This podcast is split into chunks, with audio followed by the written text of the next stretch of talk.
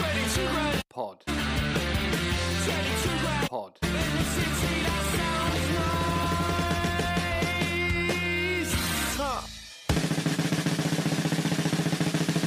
Yes, how's it going, mate? Are you in Denmark then? I'm in Denmark, um, and yeah, been here for 15 years in Denmark, and uh, yeah, everyone in in the libs they call me the most Danish English person around. Yeah, I'm becoming a Viking gradually. uh, what took you over there? Uh, my wife's Danish, uh, so uh, yeah, she wanted to move back, so we moved back together. Right, right. What you met her in London? Yeah, we met each other about 20 years ago. Um, just kind kind of before uh, Libertines kicked off, and yeah, and we've been together since. So um, it's really good. What's so she's been there through the whole journey then? She's been there for the whole thing. Yeah, Crazy sounds. for better or worse. Yeah.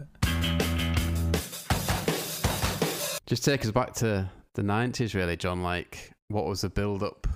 What were you up to in London, and how did you first meet Pete and Carl? Um, I met them. It was basically uh, I went to. Uh, I was kind of mates with Johnny uh, Borrell. Uh, we went to school together, and um, and at, at that point we were kind of hanging out in Camden, getting up to no good. This is kind of like late nineties, and um, and one day we met a guy called Steve, Scarborough Steve, and um, Steve was like, "Oh, I know these two guys, Pete and Carl, and they're amazing and and stuff like that, and you got to meet them." And he was a singer back then, Steve. Um, and so, like Steve, and meanwhile, I'd been telling Pete and Carl that you know I'd, I, I had loads of gear around my house. I mean, equipment uh, like guitars and amps and stuff like that. And uh, so one day, yeah, Pete just knocked on the door, and um, and then we kind of took it from there, really. But um, yeah, it's funny because normally when you like join a band, you know, you rehearse for ages and then probably never end up playing any gigs or anything.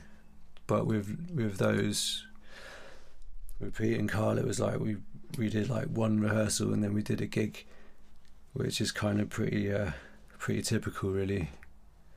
We did it. We did a gig in their flat on Camden Road, and it was. Uh, we uh, actually we found a drummer on the way to the gig, uh, so we heard some guy playing drums, and we we're like, "Oh, can join our band." So we took him with us, and. Uh, and then the electricity meter ran out halfway through the gig, so we had to have a, a whip around to get to get money for the meter. Very nostalgic. So, how did you know Johnny Borrell then? Yeah, I went to school with him, Ah, okay, right. so we were kind of like, yeah, me and Johnny were kind of hanging out, and Pete and Carl were they were in a band and stuff, and um, and yeah, it was kind of like, well, it was trying to work out who's doing what, you know, like, do we all want to be in a band together? And I think I'm not sure if, yeah, it ended up like, uh, just yeah, just me playing with Pete and Carl and Johnny doing his own thing. Obviously, I think he was kind of more happy doing that. Really, he was doing like his. Um, kind of at that point he was doing like this kind of folky blues stuff on a guitar you know and we played for like a couple of years um played loads and that was amazing and um and then at one point I left the band um we couldn't really couldn't really seem to get any kind of deal or anything you know and uh and I, I, I left the band and then came back when they got a deal. Um, so that's kind of how it happened, really. But I was also reading that you always you just wanted to play bass in the band. You're quite you had uh, that direction from early on, kind of thing. Hmm. Yeah, I think to be honest, right, it's quite. I don't know if it was kind of my wisdom or just my laziness that you know was just saying to me like, no, I don't, I can't. I kind of tried to try to write songs and sing and stuff, and I just didn't really like it, and I kind of thought I just, I just want to play the bass, you know. Um, but later on, obviously, like I, I, discovered the kind of joys of writing songs and um, singing songs as well. Um, but yeah, I think there's always like you know it, it, seems to be in bands. There's always too many guitar players. You know what I mean? And there's like you kind of look at each other like, all right, who's got the the, the least um, willpower to to uh, hold out. You know, it's like, oh, I'll, I'll play the bass and. Yeah. but actually, I love the bass. I think I think it's great fun to play on. So it's all good, really. And obviously, like hear about your kind of love for the Beatles. Was that was that McCartney kind of bass a bit of an inspiration for you? Yeah, definitely. I mean, uh, yeah, you know, I think just having such a kind of a prolific bass player like McCartney because I guess up until him, um, bass players were kind of a bit in the background, but then it's kind of like it, it gave a possibility of, you know, you can be a bass player and also be sing a song or front a band, you know, so it's not like kind of dead end uh, role in the band, you know. Um, so definitely, yeah, definitely an influence, yeah. So just in terms of that early time, then was it Pete and Carl that were writing the songs? So obviously they were quite different. One, the whole style was quite different at that point. Mm. Um, yeah. How were songs written, and how did he get together in that in that way, kind of thing? Well, I remember being like incredibly impressed by the songs, you know, because um, you know they had, for example, like music and the lights go out. They they had that back then, you know. So it's kind of like wow, you know, suddenly hearing a song that's kind of, um, you know, really, um, really kind of a beautiful song, you know, with amazing lyrics and melody and stuff like that. And you know, playing in bands before that, it was always kind of a bit, you know, you'd be pretty, pretty, you know, you could get good songs, but you know, not like you know, excellent songs you know. So I just remember being, you know, pretty bowled over by the songs, you know, how how good they were. Like you say, you struggled to get a deal. Why do you think that was at that point? I think, to be honest, I think at that point it was kind of the end of Britpop, and um, and he just couldn't get arrested. You know, it was like literally. You we were we were a great band. You know, we were like you know we had great songs and you know, we were wearing suits and looked cool and and uh, and you know, we'd like literally go into record companies. We'd go into like Food Records in Camden, knock on the door. They were like sat behind their desks, and we'd get the guitars out and just kind of like stuff, like playing songs in front of them. And uh, you know, just no one's at all interested. You know, which is kind of crazy. You think like um, you know, we did that quite a few times. Uh, but yeah, it's just that period. You know, it's just I think there's there, there's periods when there aren't, you know, there's no opening for guitar bands, and uh, I think I've got this feeling I've seen quite recently. I've seen quite a few like good guitar bands recently. Um, so I, you know, I think it's kind of coming back. Hopefully, like hanging around with Pete and Carl in those days, like seemed like it was a good laugh. Did you ever obviously had a fun time running about playing all kinds of places? Yeah, you know what? It was just just uh, that was hilarious the entire time. It was just literally just like just fun, fun and games.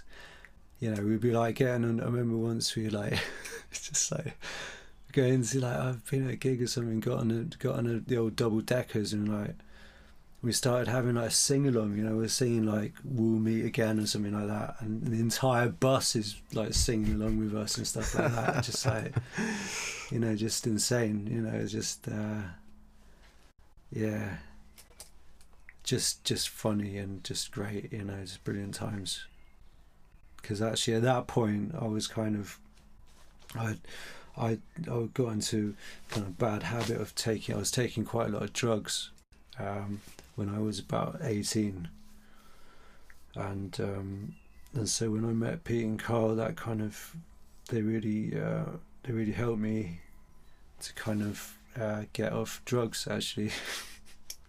um, and they, yeah, just just by kind of um, yeah, uh, you know, just by kind of like I think I, I wasn't really challenging myself in any ways. You know, I was just kind of content to be getting getting fucked and uh, and just you know sat in my room. You know, and and it kind of like they had that drive of kind of really going after their their dreams, you know, and their ambitions, and I think that kind of that really inspired me, you know, personally, and on a very personal level, I was kind of like, wow, you know, that that's what life's about. It's about going out there trying to accomplish something, you know, ch- challenging yourself and accomplishing stuff, and and before that, you until you see some of these good people that are doing it, you know, it's quite hard to believe that it's possible, you know. But then when you see your friends or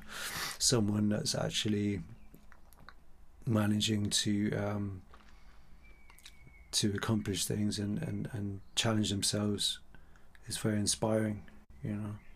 So when you left the band that f- uh, in that late nineties, early two thousands, was that what was the catalyst for that? Did you think you'd just gone as far as it could, or you, you tried as hard as you could to get signed, kind of thing? Well, I think to be honest, I think we we couldn't really get we weren't getting signed, you know, and um, and then after I left, or just around the time that I left, um, that's when the um, the Strokes kind of came out, uh, and that was I think that was also like a catalyst, you know, for Pete and Carl. Um, so you know, it's it's anyone's guess whether you know if we'd continued playing the way we used to play. Um, I'm sure uh, after a time we would have, yeah, we would have um, had success with it. I'm sure of that now. But you know, whether it would be the same amount of success, uh, you know, I don't know. Um, so anyway, I, I came back um, and um, and uh, yeah, it's quite different when I came back. You know, quite you know, it's the same same guys in the band, same songs essentially. You know, same ideals, but um, just just in a di- slightly different way. You know, it's kind of um, a little bit more heavy. Uh, yeah, a bit more attitude. You know, which is I think it's a good thing, really. And then I was reading Carl, or I heard Carl say that you guys kind of almost forced a scene by playing gigs at like the Rhythm Factory and stuff. Is that how you remember it? Did you kind of build the scene around you, kind of thing? Yeah, I mean, we had we had a kind of a scene of sorts. uh, You know, even before we got signed, when I was originally in the band, and uh, and um, it wasn't like you know, it wasn't a big scene, but it was kind of it was amazing. You know, it was a kind of like a big, you know, like uh, just like a group of people, like-minded people that were kind of out to to have fun. You know. Um, so, yeah, I mean, I don't know, to be honest, how much it was forced. You know, I think maybe in some ways it was. Um, but you know, I think uh, I think people, you know, they they uh, yeah, they've obviously wanted to follow the band, you know, and um, and see, um, you know, be uh, inspired by by a band, you know. So that's kind of what it boils down to, really. I think. And I'll also reading that you're actually on the cover of NME before you even released a single. Is that right? I mean, what was that like? Yeah, I remember. Like, it's kind of. I guess it's like you know, it's just a, a dream come true, isn't it? It's kind of the impossible uh, um, accomplished, accomplished, you know, and uh, so you know we were kind of incredibly uh, uh, wary of you know like looking good or whatever, you know, and um,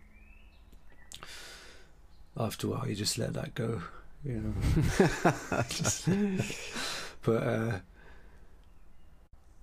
yeah, no, I mean it was. Um, yeah, it was just like, you know, you're just kind of buzzing off it all. You know, it's just you're just vibing off it.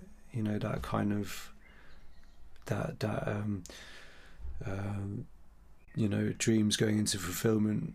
You know, you just get a buzz off it. You know, it's what you know what you've striven for, and you're actually getting it. You know, it's um, it's quite magic. Um, but then you know, obviously in the history of the band, you can see that it kind of went a bit wrong uh, shortly after that. But you're just able to enjoy that attention while it's happening, just because you hear some bands kind of say, you know, they're a bit wary of getting that attention early on. But I can imagine you guys are just loving it, really. yeah, I think I was probably the most wary of it, I imagine. But I'm kind of wary of everything. You know, I'm quite, quite a cautious character. But I think, yeah, I think, um, no, I mean, generally, I think, you know, that it's just that kind of confidence, isn't it? It's like knowing, you know, we're a great band and, you know, we deserve to be on the front cover of NME, you know, because I think that's, that's more than anything, you know, is that, um, uh, you know, self belief of, you know, Pete and Carl, you know, that just to, just to think, well, it's good. You know, we shouldn't be worried about it because, well, you should be worried about it, but in in some ways, you know, we put in the hours and um, we played so many gigs, and you know, if we're not ready now, we'll never be ready for it. You know, so um, yeah, no, no holding back, really. And I don't know if if it's at the same time, but I think I saw you say that like at one point, Pete was frustrated that he was the only one that was taking responsibility for the band in terms of songwriting. Um, I don't know if that was before you rejoined or not. Did I say that? I think so. There's, there's a point where he felt like he was leading it in terms of songwriting or something like that. Yeah, I'm not sure if it's in well, it probably maybe in terms of songwriting, but more I think you know I, I imagine like a, a, healthy band is one where you know everyone in the band is is, is taking responsibility for it. You know, and I because personally I I wasn't taking any responsibility for the band really. You know, maybe for my for my own input, yeah, but you know just just really kind of. Um, yeah, just responsibility for you know the fact that everyone in the band is happy, everyone is, um, you know, we're we're um, we're all enjoying it. For example, which that you know that I think now as a band we're we're we're um, we're all a lot more aware of each other's feelings. You know, and it, you know and um, prioritizing, um, you know, friendship and people's happiness, you know, more than the band, uh, because because that's more important. You know, it's more important that everyone in the band is having a good time. You know, everyone in the band is is is you know is is feeling good and in a good place. You know, because if they're not, what's the point in doing it? You know, what's the point in being in a band in the first place if no, if if one person not enjoying it or two people aren't enjoying it? So with that that kind of I guess that that comes with age, you know, that maybe as well. Um, you know, I, you know, for my own, for myself, you know, I'm a, I've started practicing Buddhism, um, you know, back in yeah 2004 or five or something. So that's also kind of helped me prioritize, uh, get my priorities straight with with regards to um, being banned and and living life and stuff like that. You know, that's that's definitely helped me. Yeah, do you think uh, the whole band's kind of I don't know. I suppose you you get wiser as you get older and like learn, just learn from your past. I guess, don't you? Yeah, you know, I think you know mistakes. There's nothing you can do about them, but you can you can learn from them. You know, and you can decide not to repeat them. You know, we we had a lot of mistakes and and a lot of uh, a lot of suffering. You know, in a band so we should be uh, in a good position to uh, to not repeat them if we you know if we decide not to repeat them and we haven't you know the last since we reformed it's been a kind of very gradual process of um, you know just uh, just really kind of learning each other uh, getting to know each other again and um, and doing doing things a bit differently. You know, not doing the same patterns of um, you know destructive patterns. You know, which we all have. We've all got our own tendencies to do shit or to do things right or wrong. So I think, um, yeah, I mean, like you know, you see when we first reformed, you know, it was I think everyone's in a different place, but you know, um, now we're at the stage where you know we we're on tour and we'll just we'll just go out together and hang out together you know like like we used to do when we were like when we were young. Um, which is uh, is really yeah it's really exciting you know getting to uh, get getting your old mates back you know yeah, yeah, definitely. That's the thing. I think like a lot of people like you don't. You know, you, you a lot of people you, you end, end up growing up and getting jobs, and you know you can't. You're never allowed to kind of hang out with your mates in the same way. But being in in a band, you know, it's like that. You actually get an excuse to go go out and pretend that you're like 20 years old again for your mates. So.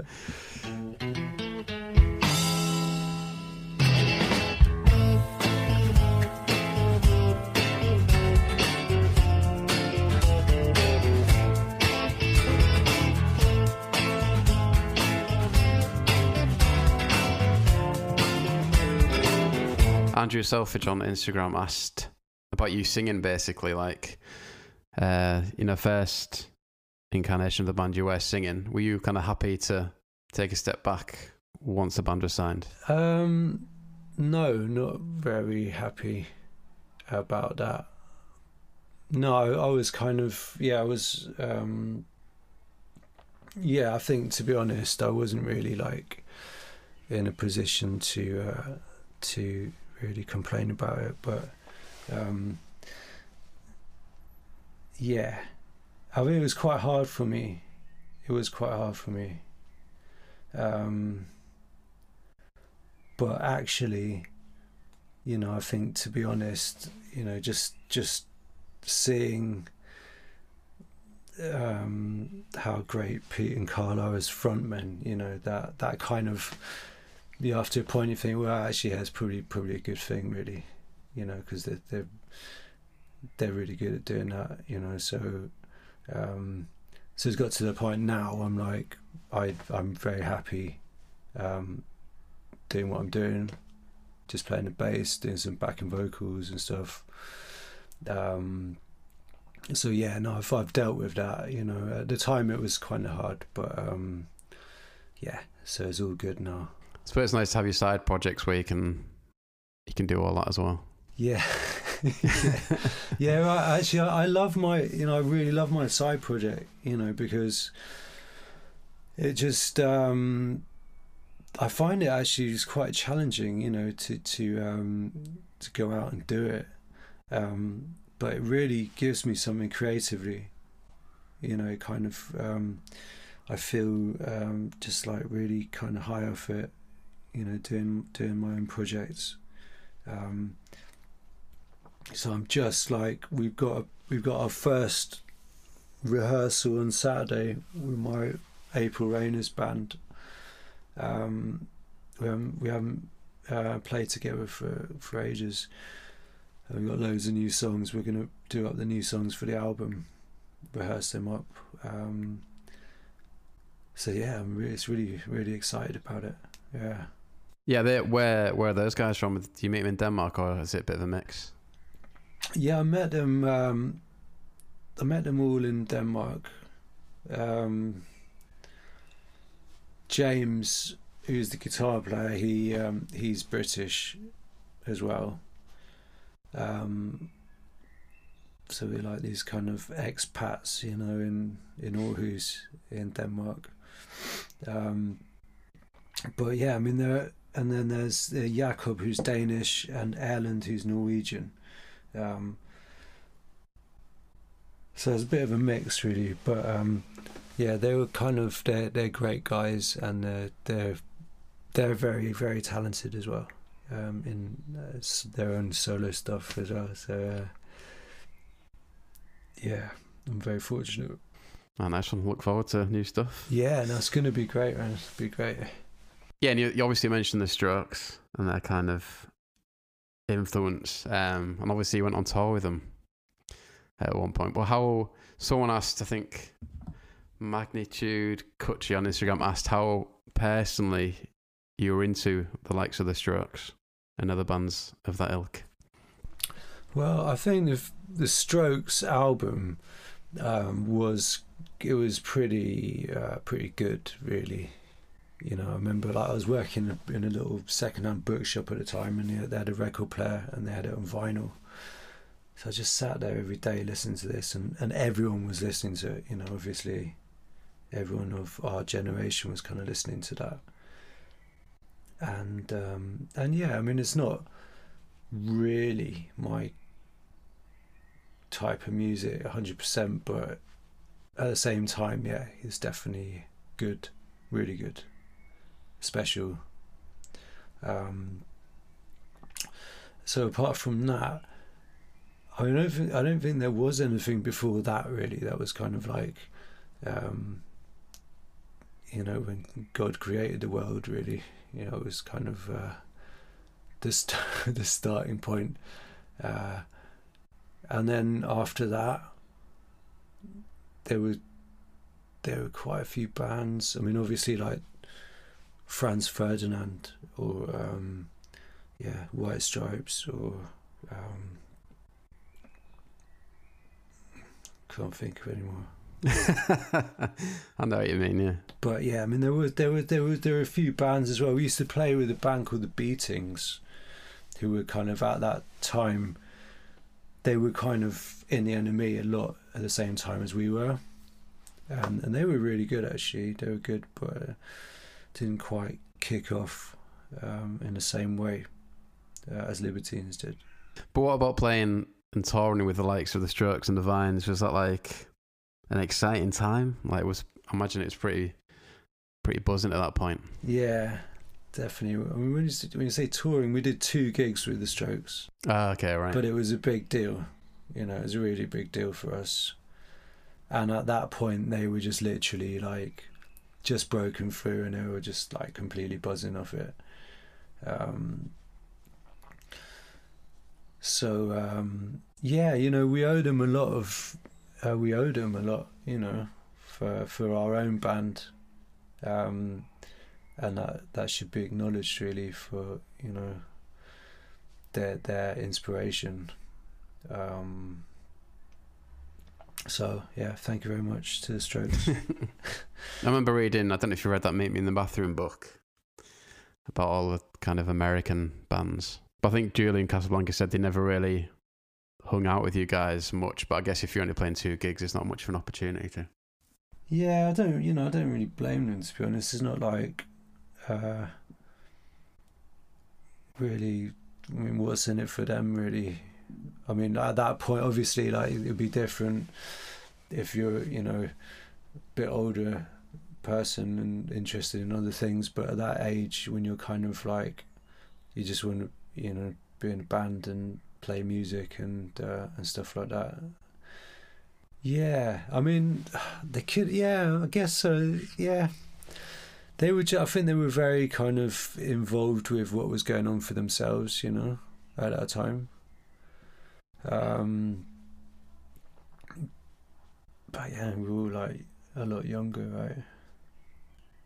It's like you know now. I remember back when, when the Libertines started. You know, um, my my mate um, guy, he plays in. He used to play in a band called Eighties uh, Matchbox B-Line Disaster. Yeah, and uh, and they supported us. And um, and then like years later, I met him on a Buddhist course, you know, because he's a Buddhist as well. And he came up to me, he was like, "Yeah, John, do you remember that when I met you at the gig?" And he's like, "No, not really." He said, "Yeah, you kind of blanked me." I was kind of, it was a different, I was a different kind of person back then. I was a bit like, you know, whatever.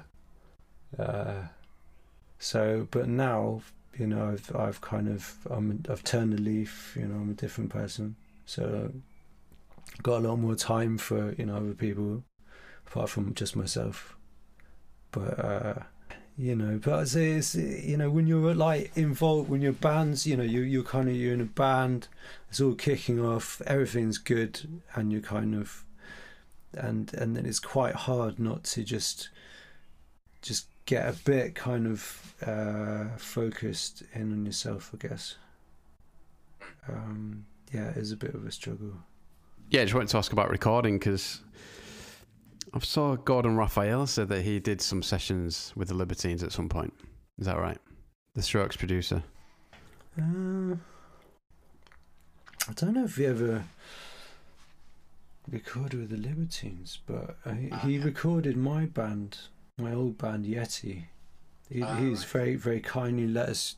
He had a studio back then in in the East End of London, and he very kindly just gave us studio time, um, which is very cool of him. Uh, I can't remember him doing any Libertines, but could be completely wrong. So yeah, pro- probably am. I'm pretty sure he said he did, but obviously I don't know the details of it. Um, but then, yeah, Bernard Butler from Suede. What was it like working with him? Um, yeah, I think it was quite interesting his work ethic because, um, you know, he's a very kind of you know professional uh, work ethic, which is very inspiring actually you know, I think just just to see someone who basically doesn't give a shit about anything else apart from the music, really, uh, which is inspiring. But I think um, it wasn't really at that point. It wasn't really the kind of the match made in heaven with with the Libertines, really. And and I know that Pete, for example, he found it very hard to work in that way you know, it was all about Pete was all about kind of just capturing the vibe. You know, that's what it's all about. Just that energy and the vibe, and um, and when you're kind of when you're tracking stuff individually, you know, to a click track, and it's just kind of not really what where he was at that, at that point. So they kind of yeah, didn't really the um the atmosphere was a bit heavy sometimes, really. Um, but then we had obviously Mick Jones, who was the other end of the scale, who kind of only really cared about capturing the, the vibe at the time in the studio and, and creating that kind of vibe, you know, and actually didn't give a shit about anything else, which is really cool in another way. Yeah, I was reading uh, you ended up recording about 20 songs for that first album. Is that right? Yeah, Yeah, we did a lot.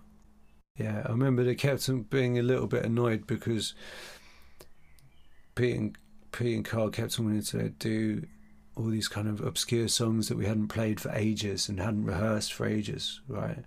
So suddenly, like being thrown like another swerve ball, and you're like, oh fuck, how does that one go? You know, it's gonna.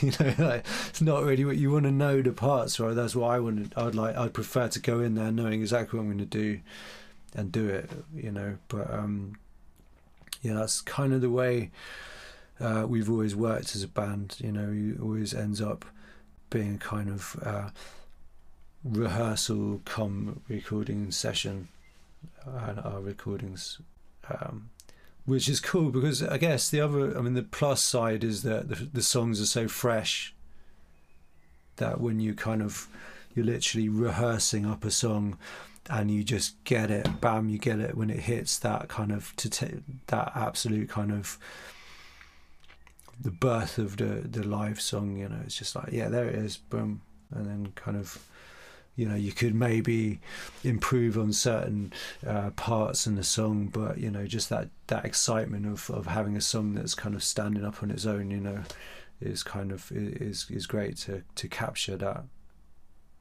as well i've done that a couple of times with um only a few times where you've kind of just written a song and um and you you're basically rehearsing it and then recording it. And it, it gives it you're kind of forced to kind of step out of yourself a bit more with it as well because you don't know how you can't quite remember the lyrics and you can't you don't know if you can sing it properly or so you kind of um, can force you to, to, to, to play it in a in a slightly more desperate way and you know something else comes out of it you know And you know, we've talked a lot about producers on the podcast, and you know, like it's almost like a football manager who knows how to get the best out of the players. It was like Mick Jones, a bit like that with you guys. He knew how to like get you going, kind of thing.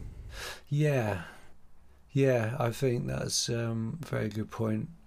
I think it's just kind of being able to, um, yeah, provide an atmosphere of, you know, a relaxed atmosphere, you know, where where people feel comfortable about being there, about being recording, and obviously choosing the right tr- the right take, you know, and um, and stuff like that, and track uh, uh, the order of the tracks and stuff like that. Um, but yeah, I think I mean it, it, the the role of producer is very very varied. You know, I think um, nowadays some producers do everything. You know, they write the songs and they arrange the songs and play on the songs and do everything. You know, so other producers don't do much at all really. So uh, it's a bit of a loose term, really, producer. But I mean, it's someone that's yeah gonna get results in the studio. You know, has got a kind of um, um, overview of of what's going on.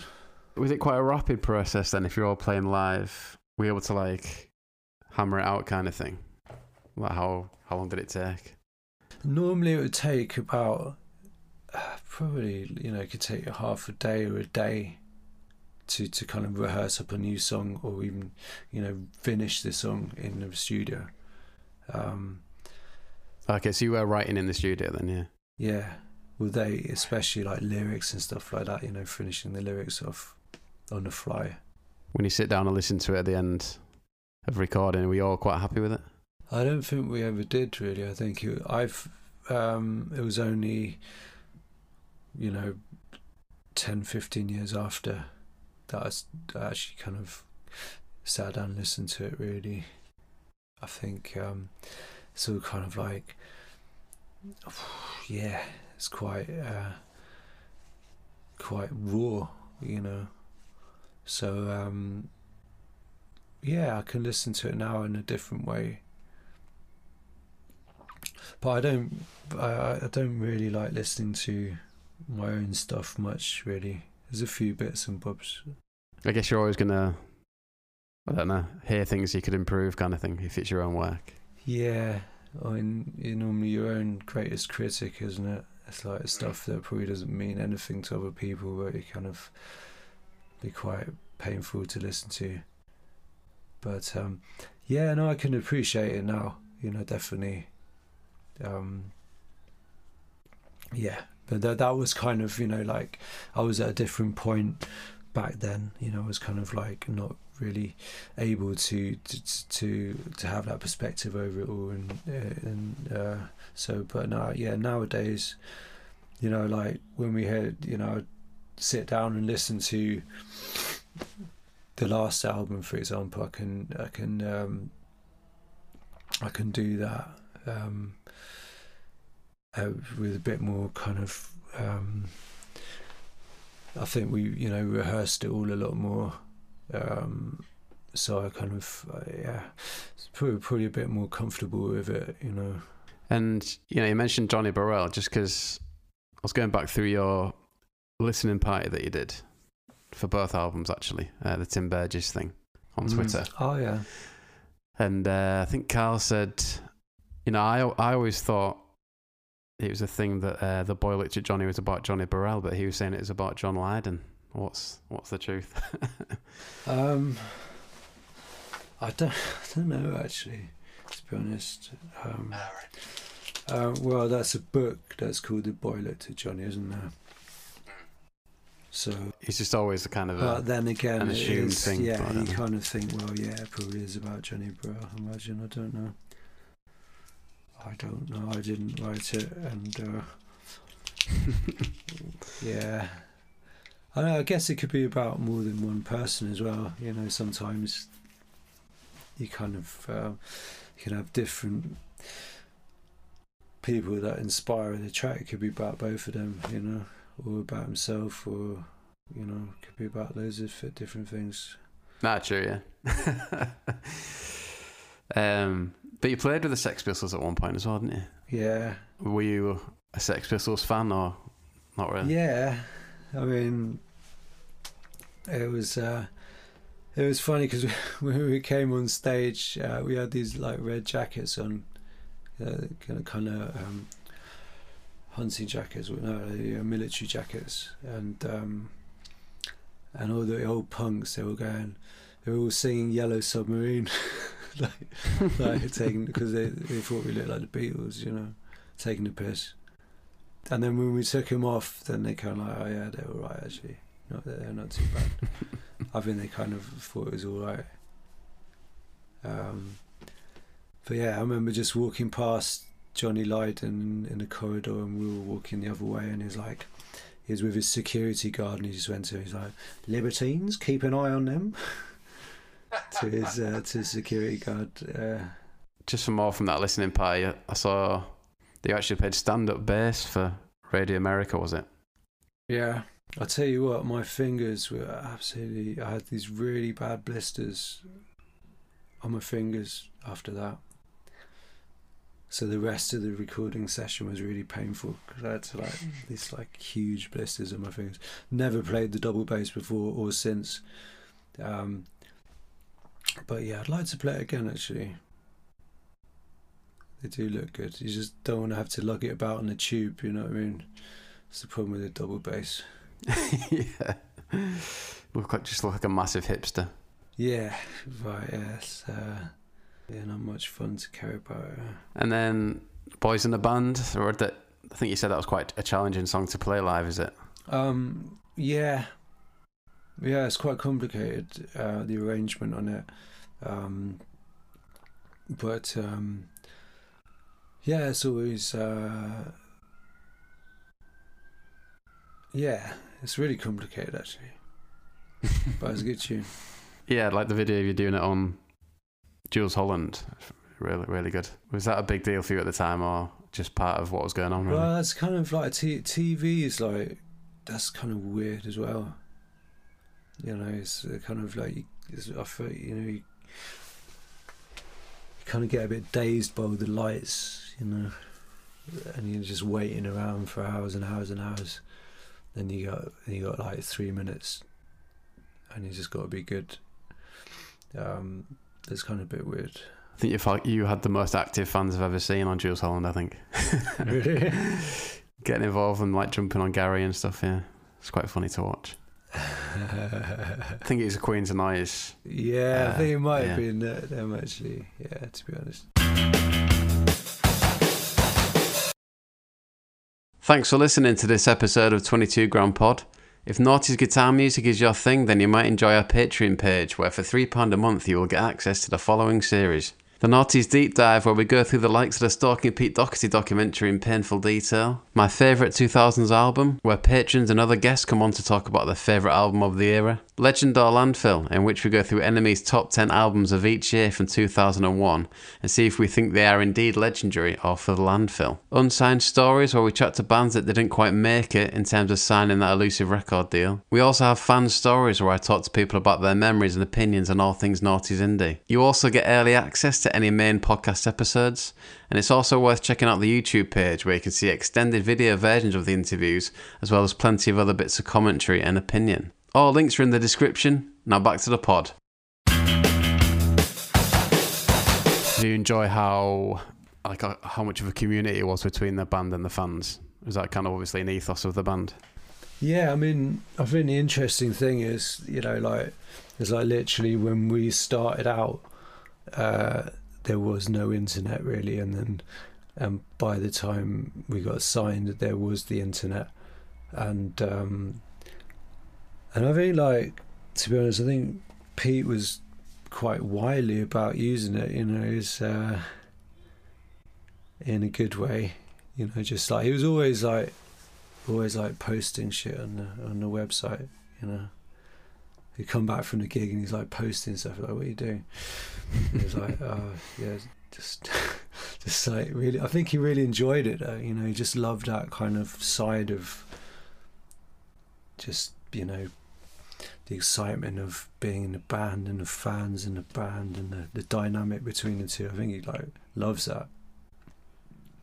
You know, not in a kind of egotistical way, but just you know, just loves people. You know, so uh,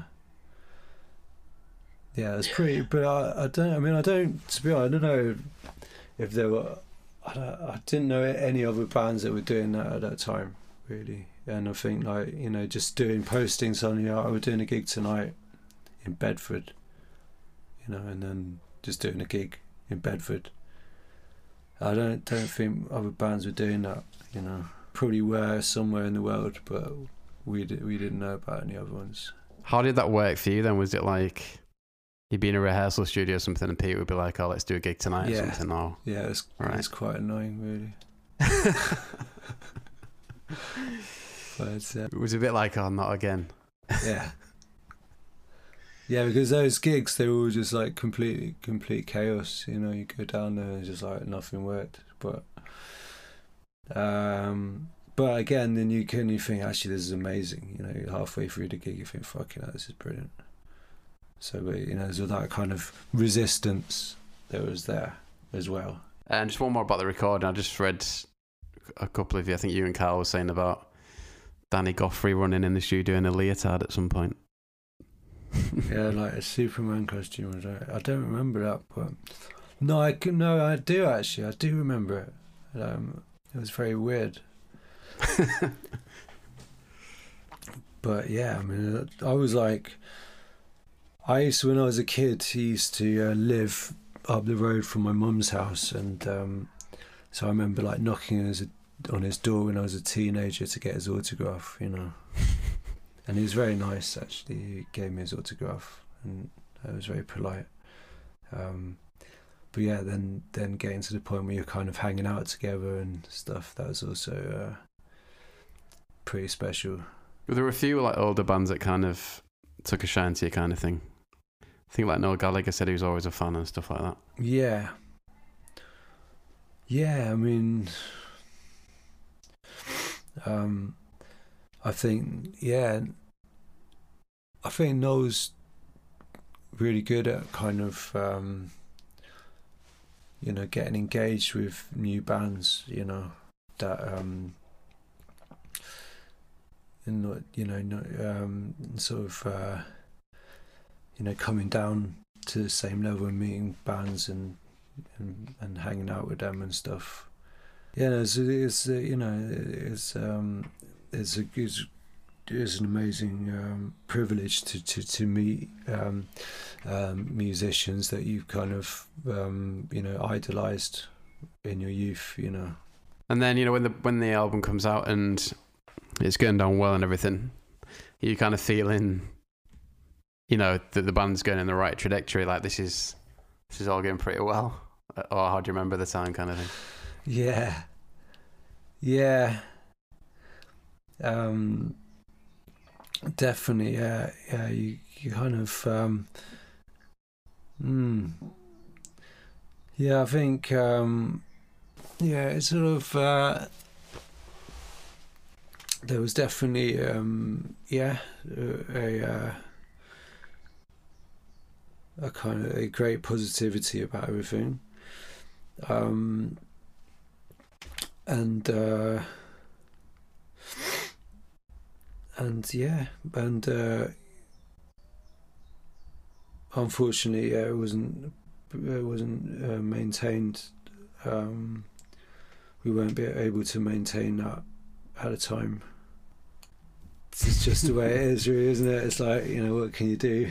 But um, yeah, Yeah. you know, you just just um, just try and use that for something positive now, isn't it? You can relate to a lot of other people that are in the similar situation now. You know, it's like you can meet people and you know you've you've had that experience and because of that you're you're able to um to identify with them and relate to them and advise them encourage them you know because you've because you've you've been through that shit you know you've you've had to do that so that's one positive you know Yeah. and you, you learn from it as well Well, so um, I saw you posted a thing about Top of the Pops, um, the time for heroes, and but there's another time where you know you're doing it without Pete. Like, how strange was it doing gigs without him?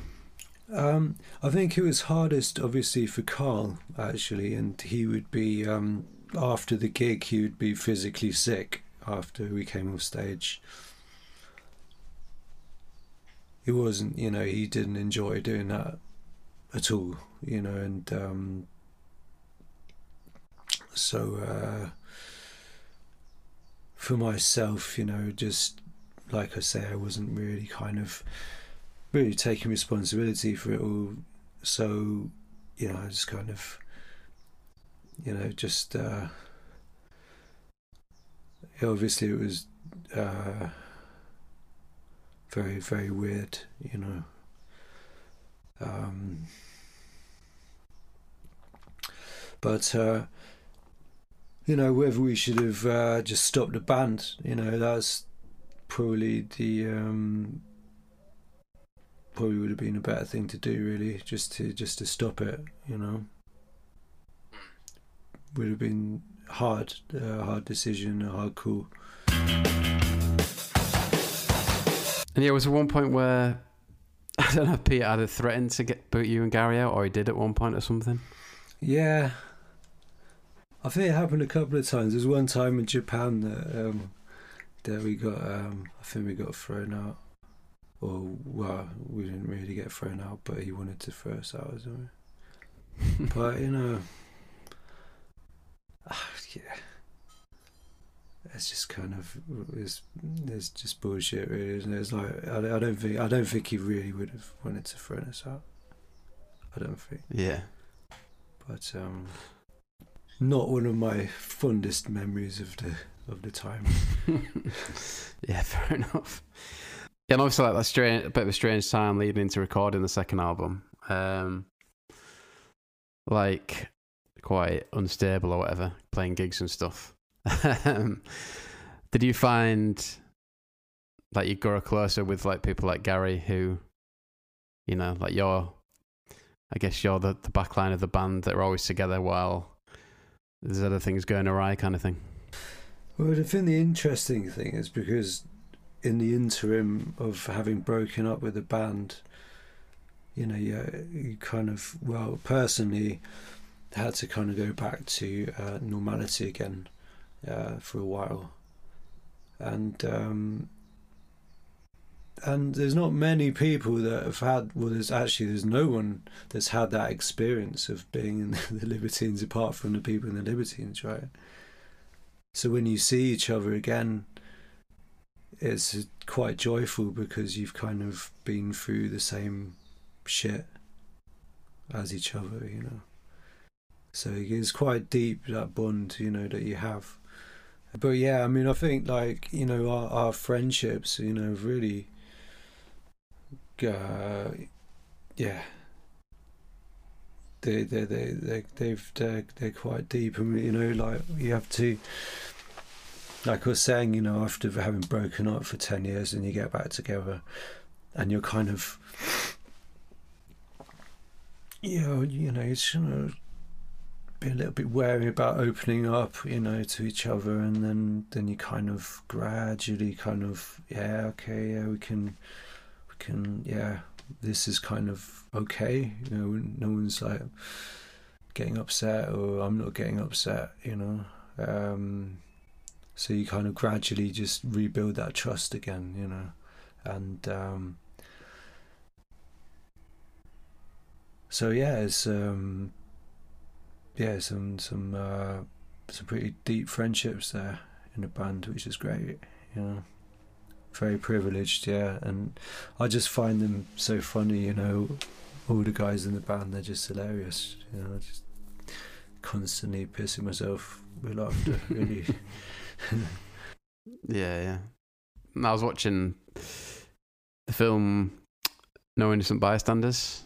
Oh yeah, and uh, that really comes across how much of a laugh you are together. Yeah. Yeah, no, it's always funny. And then with that second album, I saw you saying you didn't know quite a lot of the songs that were going to go on it until you got in the studio. Is that right? No, no, I didn't know. Um, well, we didn't. We didn't. Um, we just turned up there, and I had no idea what we were going to record. Um, but it turned out that Pete and Carl had written a few songs, and they uh, had a few ideas for songs that they finished off, a few old ones as well. So I think they must have had an idea, obviously, uh, what we're going to do. Yeah, I mean, you can only really like see, you know, um, have a have an overview if you're kind of really taking responsibility for the band, you know, and then then you will have an overview of what's going on. Um, but which I didn't have. Um, so uh, yeah, but I'm I'm very excited about doing um, doing a new album, and I I hope, I hope it's not going to be too long. You know, we've um, okay. we've definitely got a lot of uh, um, tunes knocking around. You know, so we're we're just um, trying to gauge the right time to do it. Really. Did I read you were going to do that in South America or something? We were going to actually. We had a plan to go to the studio, and then they booked a gig in in our. We had five days off. We were going to go hang out in some treehouse in Colombia, and, and finish the album. But then they booked a gig, which we kind of had to do.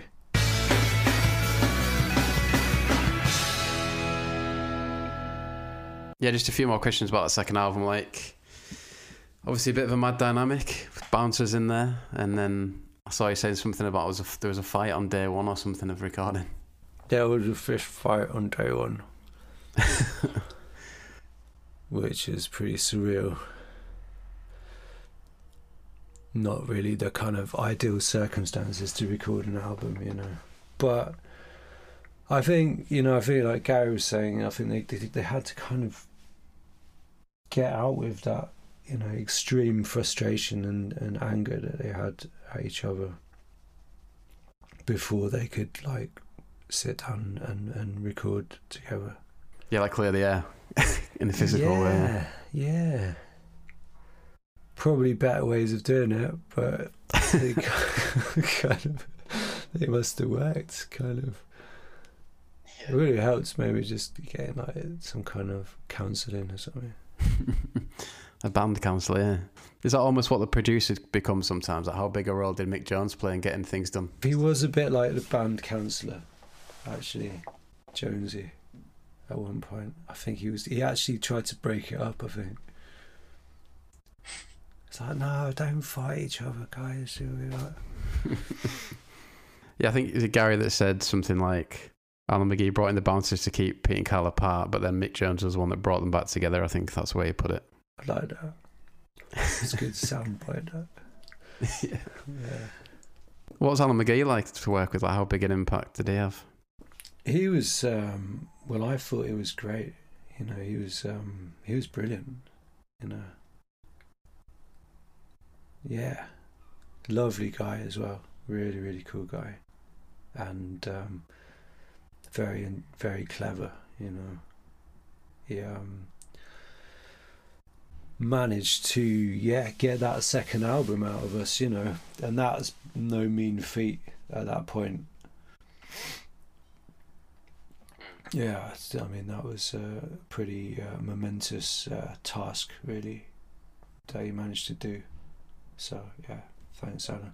I think Gary said you were doing like, he said like nine tracks in one day you were doing, or something mad. nine yeah, maybe. Uh, Was it a case of just when it's working, just like try and get as many many done as you could, kind of thing? yeah, he might have just been kind of um, just getting the kind of ideas down. I don't, I don't know if they were actually. I don't know if it was the um, intention to actually record the tracks properly. Nine of them in one day. But yeah, is it, is it the strangest time you've had recording an album? Yeah, I mean, they've all been good actually. I mean, I, I the one in Thailand was um, that was brilliant as well. You know, that's that. Uh, you know, I think there's all like they've all got a kind of different, um, very different circumstances for, for for all the three albums. You know, like we were in very different places when we recorded them. And the cover, like I saw Gary saying how much he didn't like the cover, and Pete said he didn't. What What are your thoughts on it? I think it's a good photo. It's definitely a striking photo. Um, yeah, I think it's good. Good album cover. I mean, it does like, yeah, yeah. I mean, it's good. It's a good Yeah, photo. play. It's definitely iconic. Yeah, But I remember like Pete saying like when the when the best stuff was brought out, there wasn't much say from the band. Is that right? Was that more of a rec- record company? thing? yeah. We didn't know it was coming out. I think it just came out. Uh, the best of two albums. Yeah. But what are your thoughts when that album gets done? Are you like, are you thinking, all right, well, we're gonna have we're gonna have a tour? Or is it just a case of seeing what happens? What when when that album came out?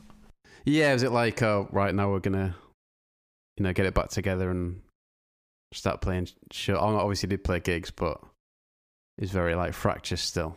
Um, did you think that album might repair some relationship moving forward, kind of thing? I mean, it was a pretty, um, it was a hard time. You know, it was, I think it was, it felt like a quite a heavy period, you know, and, and I, you know, I wasn't even that involved with all the disputes and stuff like that. You know, I tried to stay kind of neutral and out of it. So I mean, for for um, for Pete and Carl, it must have been an incredibly uh, traumatic period. Um, I have no idea what, what their their expectations were with it. I was um, kind of going along with whatever people wanted to do. Um, but you know, it wasn't like, to be honest. Um, uh, at the same time, I think everyone was, you know, still excited about doing it and buzzing off it, you know, and you know everything. So there, there was, there was kind of, there was a parallel thing going on where you had, like you say, you know, had a lot of success on one hand, and the other hand, you had a lot of personal problems and issues. Um, so there, there was a kind of, it was a, it was a bit of a, um, a battle between these two uh, paradoxes. This paradox, you know. Um, so I don't know what the other guys were thinking at the time, but I would, you know, I was, I was um, just kind of still buzzing off it all, and you know, we still had, um, you know, you can still um, have uh, feelings of, um, you know, that, that when the, when the music's working and stuff, you can still feel great about that. You know, even though you're not seeing eye to eye to eye on a personal level. So I think we we were obviously happy when it's when it was sounding good and stuff like that. Yeah, yeah. I mean, when it goes to number one, that's obviously Yeah, it's not even bad. for a band of your stature, it must be a good feeling still. Yeah. Yeah, absolutely. Yeah. I saw something about the Black Eyed Peas being next door to you when you're recording that album as well, or something. Don't know if that's true. Uh, yeah, I thought. Yeah, it's like Atomic Kitten or something like that. Or, you know, when things don't work out with Pete being in the band, um, was it just a case of playing gigs that you were contractually obliged to do, kind of thing? Was that was that the feeling at the time? um. Yeah, we had to. We did. Uh, I think we we we toured. Uh, we toured. We toured it, and um, and it got to a point where um, Carl um, couldn't really face doing it anymore, and um, and then then we had our final gig. You know, that was uh, it was in Paris or something like that. Did you know it was going to be the last one then? Yeah, I think so. I think that we, we kind of knew that. Yeah. Yeah. Was that like a band decision, obviously? Yeah. Yeah. Fair enough. And then how quickly did you kind of form Yeti and like get that on the road?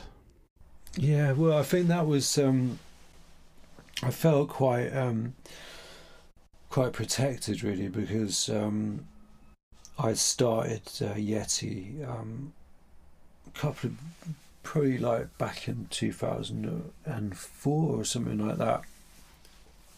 Um, as a side as a side project,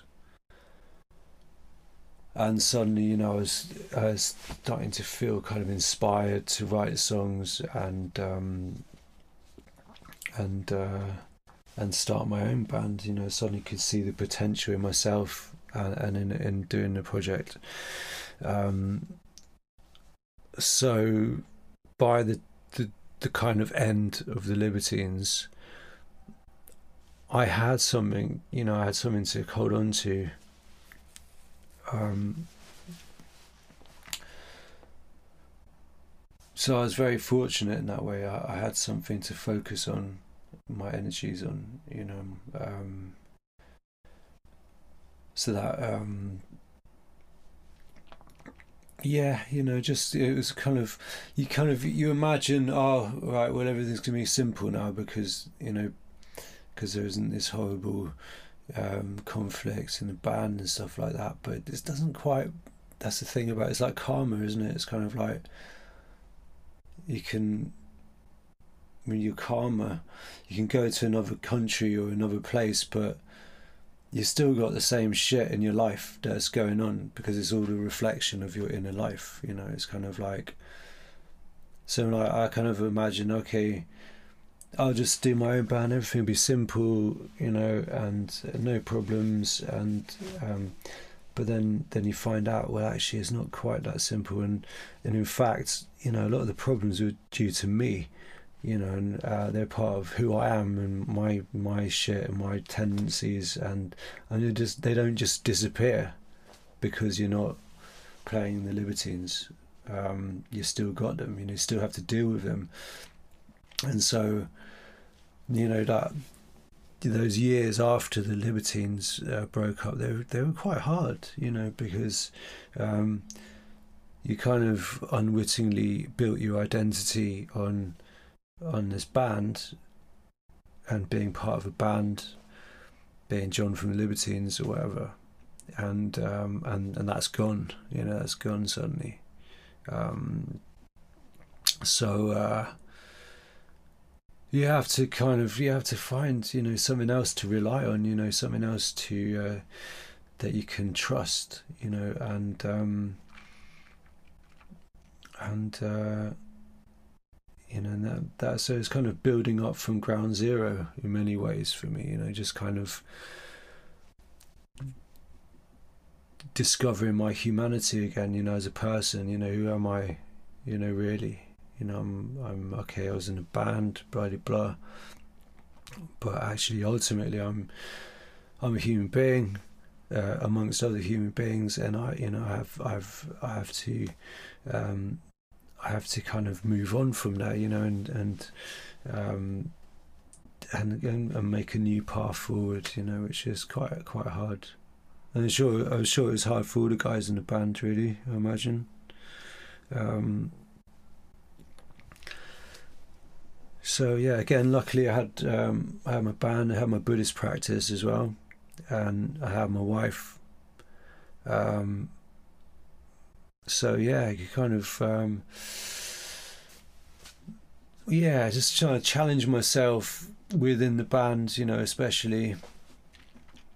Um, in Buddhism, you call it your human revolution, where you kind of uh, you overcome your kind of negative tendencies, uh, um, and by winning over them, you kind of uh, you can also create your own happiness. You know, it's like your obstacles are actually um, they provide you the, uh, a source. They're like a source of growth for yourself and they're not just something negative to see see, but actually they're actually something positive.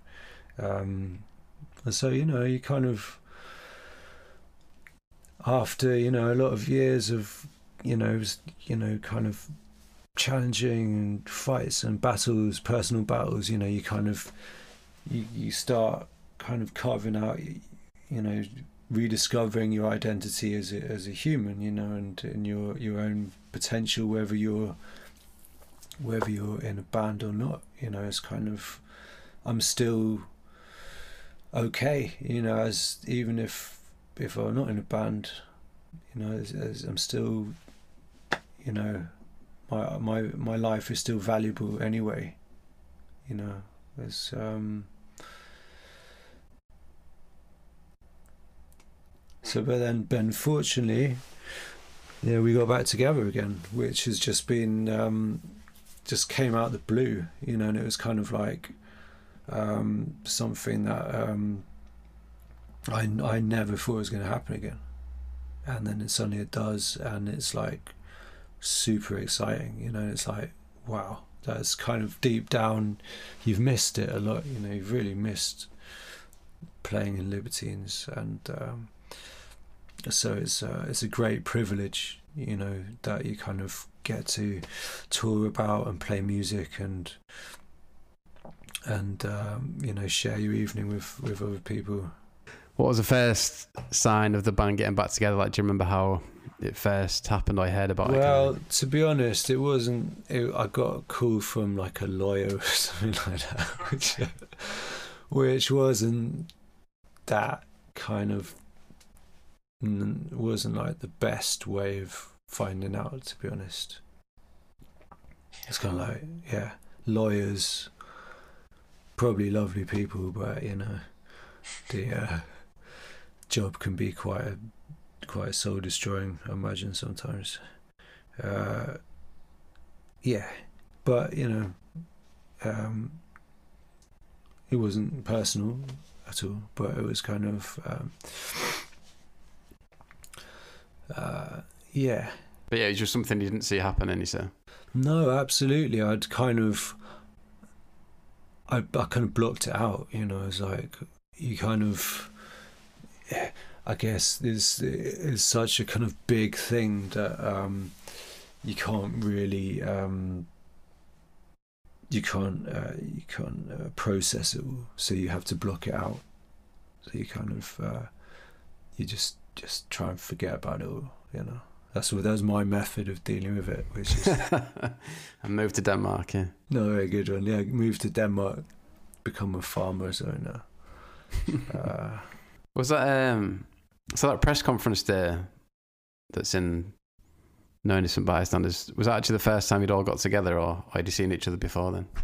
Uh, I can't remember. Um, maybe yeah, I think it was quite an important point that because it was almost like you know how you know how are we going to be with each other you know from now on you know this is new. Do we you know are we just going to end up like just killing each other or yeah all right or are we going to try and do something else with you know with this um and um and so like yeah i thought it was a very funny conference you know. Uh, but it was quite it was quite important you know. If he you, you know how you start something or restart something is very important you know the first you know if you can get that right then it kind of sets up for everything else you know so Yeah. I think it was it was important and I think it was good it was a good conference And you know, at the end of the film, it's quite interesting. Like with Carl saying, "I don't know," they still f- feel a bit unsure about each other at the end of the film, but that's obviously must have improved since then to the point where you know you're going to make a third album. Yeah. Um Yeah, you know, I mean like their their their the- you know, their history is uh, um uh is kind of is well known, you know, the amount of problems they had. So, you know, obviously they uh there's a lot to overcome now but it just keeps getting better, you know. And um, and we're we're we're a happy band, you know. Now, really, generally, you know, have our moments, but uh, yeah, so it's generally amazing. I'm just going to fire through some of these fan questions if that's all right, Yeah. and then I'll let you get on with your day. Uh, Dirt Royale said, "What's your favourite Beatles album and why?" Sergeant Pepper. Um, why? Because it, for me, it was a kind of uh, creative high point of the Beatles, where you know they were kind of quite otherworldly, really. I think on a musical level. Uh, a lot of people say it weren't the best songs, probably weren't, but I think the kind of atmosphere and the positivity and the vibe of it was just kind of unparalleled, really, to anything else. Favorite bass line to play, and one he's most proud of writing from the Libertines. That's from Acoustic at Afternoon. Uh, favorite baseline. Um, yeah, you get you get kind of certain bass lines which you kind of like, yeah, yeah, that's pretty cool. I like that that little bit. That's pretty good, good idea. Um, and you have them in certain songs.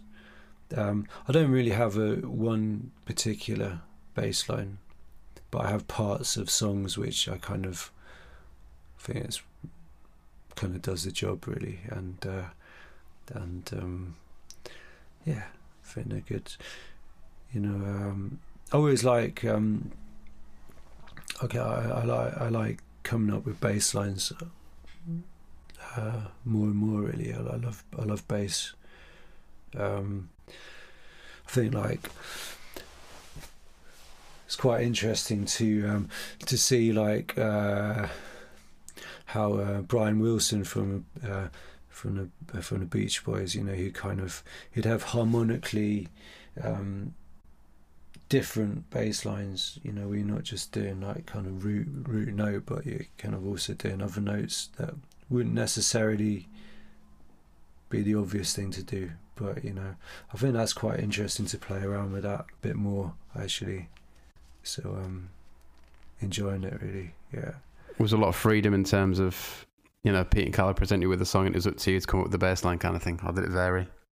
There were some tunes that um, they'd actually uh, on the first um, album that they had some ideas for bass lines for. I had bass lines for, um, which I played, um, which were cool. Um, but yeah, I mean, uh, the, I think that's the, the Libertines has always been pretty um, pretty open in that way, you know, for for people's creative input. Um, Yeah. Not the kind of band where you're forced to play anything, you know. Uh, so, uh, which is great because I think some, you know, sometimes you can, can kind of control it too much, maybe. You know, it's, you know, you always kind of. I think it's definitely a positive thing to have diverse ideas coming into it. You know, I think if you get someone who's just doing everything on an album, could be great, but it does sound a little bit similar. I think you have the same kind of mindset for doing stuff. You know, we're like Gary, for example, he's playing some pretty different kind of beats that um, you know a lot of jazzy kind of stuff. You know that that you know would do it only Gary could could come up with that really. You know his feel or, or whatever. So um, yeah. So, but it's it's good. I think Libertine's very open in that way. Uh, Franco Grady asks, why did it take four years between the initial reunion at Reading and Leeds, um, and then Hyde Park in 2014? Um, I think um, uh, yeah, my memory's not quite what it used to be. Um, but there was definitely a period where I think we did a few gigs before Hyde Park. I'm not 100% about that. But um, it got to a point where it was like, ah, actually, this is kind of quite fun doing this. Uh, and then after Hyde Park, it was like um, it was uh, yeah, it just felt like yeah, this is definitely possible. You see the you see the potential and the possibility in it again. Um, so yeah, I guess I guess there there wasn't really that uh, feeling of um, positivity or um, optimism about it before then. I think we had to wait a bit. Yeah, I didn't really ask about the first gig back, you know, in 2010 or 2009. Like, it's obviously on the film, but yeah, it's obviously quite a lot, a lot of nerves going into it. But how did it differ? Like, or was it the same? Was it like going just fitting back into place kind of thing that first gig back? Um, I was quite edgy.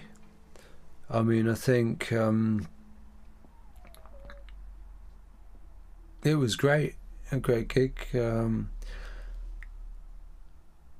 but it was, um, yeah, I think you know it was. Uh,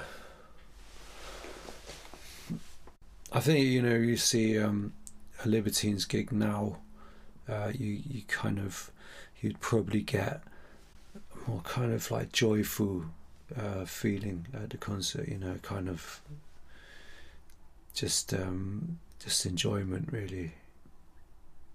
Yeah, I think we, we, that's kind of that's been a focus for us. You know, just just really kind of find that joy in the music. Yeah. Yeah. Which maybe wasn't as much then. Sean Seymour asking quite a few people asked about Yeti, just like if there's any more Yeti stuff coming out. Obviously, you got your other band there as well. Um, yeah, I mean, we're doing April Rainer's album. Um, I we're, we're literally gonna um, meet on Saturday and start um, recording it. Um, so uh, yeah, we got some great tunes for it, man. Really, really cool. If I say so myself um, that you know I'm just so excited to, to get out there. It's going to be brilliant, and uh, I've actually kind of recorded. Um, I'm recording it myself, um, which is uh, is a new thing for me. So hopefully I don't delete it all before uh, it comes out. uh, um, yeah, so it's, um, you got some amazing songs. Uh, it's going to be really, really cool. Um, yeah, Yeti, Yeti. Um, not quite Yeti. Maybe another time. Yeah, I, I, would actually. I think that could be really, really cool to do a Yeti uh, reunion. I think it's going to happen definitely. Um, so yeah, it will definitely happen. If it's up to me, then yeah, it would happen. UK Sound Advice just says, "Did you want to be on top of the pops?" I don't know if there's a story there or something. I don't know. Did you want to be on? Yeah, of course. no. Uh, Brad Jack says, "What's one aspect of Danish life that he thinks the UK should should adopt?" I think the UK could learn a lot from Danish life. Actually, I think that's a very good good question. Um, uh, I think uh, the um, the Denmark's a very kind of uh, uh, um, fair society, uh, as where the the rich get taxed a bit more, and um, and the welfare system's much better, much stronger. The education system's much better. Healthcare's much better. Um, so it's a kind of positive cycle, you know, where you know you, you see Denmark is when they, they the UN have this list of who are the happiest countries in the world. Denmark's always either the top or near the top of that, uh, and that's because um, because they're being a bit more fair. You know, they're being a fairer society to, to everyone, and and it's you know you kind of you're stronger together, aren't you? You're stronger when everyone's thinking about the whole, not just themselves. So, yes, I think I could definitely learn from that. Magnitude Kutchi says, "Is there any contemporary music that you're into that you'd recommend listening to?" Yeah, I've been listening to. We, we were in uh, South America a couple of weeks back, and uh, we were playing with IDLES. Uh, they're really really cool. Um, band called Black Pumas. They're awesome. Um, yeah, um, has loads of loads of good bands at the moment. Actually, yeah.